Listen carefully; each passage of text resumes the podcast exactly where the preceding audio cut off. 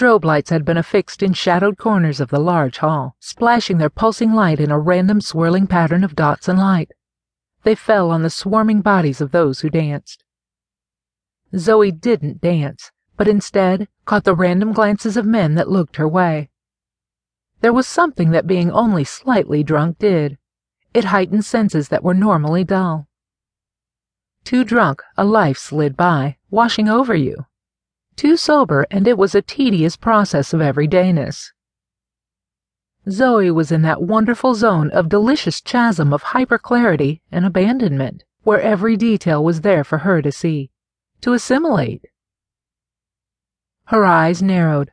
She felt those surreptitious glances weren't so random, and her gaze shifted to Dara again.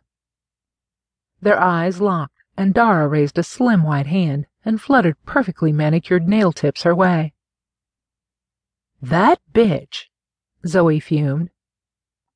Damn it, she was used to calling the shots. She orchestrated all their bullshit shenanigans expertly, but clearly not this one. More punch, baby? Darrell whispered in a lilt, his full lips planted at the intersect where her neck met her collarbone, and she kinda shoved him. No, I don't want any more punch. Hey, baby, don't get like that. She turned toward him, her hands on her curvy hips, and leaned forward into his personal bubble that she now owned. Don't you hey baby me. You and Dara have something going on. Zoe spun on her heel, beelining for Dara, the alcohol fueling her like cold fire in her gut. She was thinking about nailing Dara to the wall. Dara's eyes widened when she caught sight of the volatile Zoe coming toward her, the heels of her stiletto stabbing the wood floor without mercy. Dara's eyes flew to Darrell's, and he had that helpless look that guys sometimes get when they're not sure how to proceed in a minefield of females. Maybe if Zoe was a guy, he could have taken it in hand in a physical way. But Zoe was all woman and on a warpath. Dara barely had time to admire that curvy figure strutting toward her before Zoe was in her face, a barely contained rage. Maybe too much punch. Something is going on, Dara, and I want to know what. She all but howled over the beat of the music that rained down around them. The loose circle of firefighters, Darrell's closest friends tightened around her. Come on, Zoe.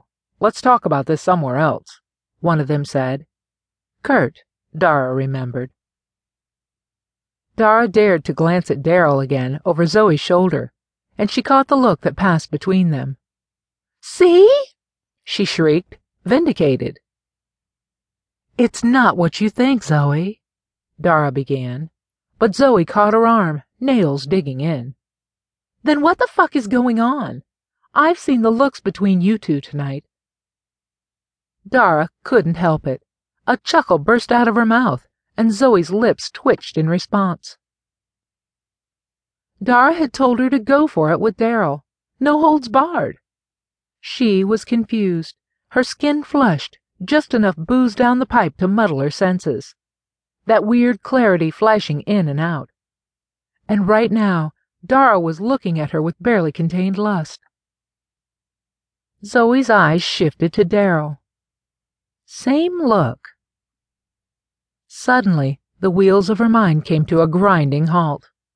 She scanned the faces of the firefighters who weren't dancing. Their expressions were a mirror of the half burnt lust of her best friend and boyfriend. Ah. Zoe began to smile, and a hesitant one lifted the corners of Dara's lips. A low, sexy chuckle erupted out of Zoe, and she waggled her finger at Dara. You're a very naughty girl.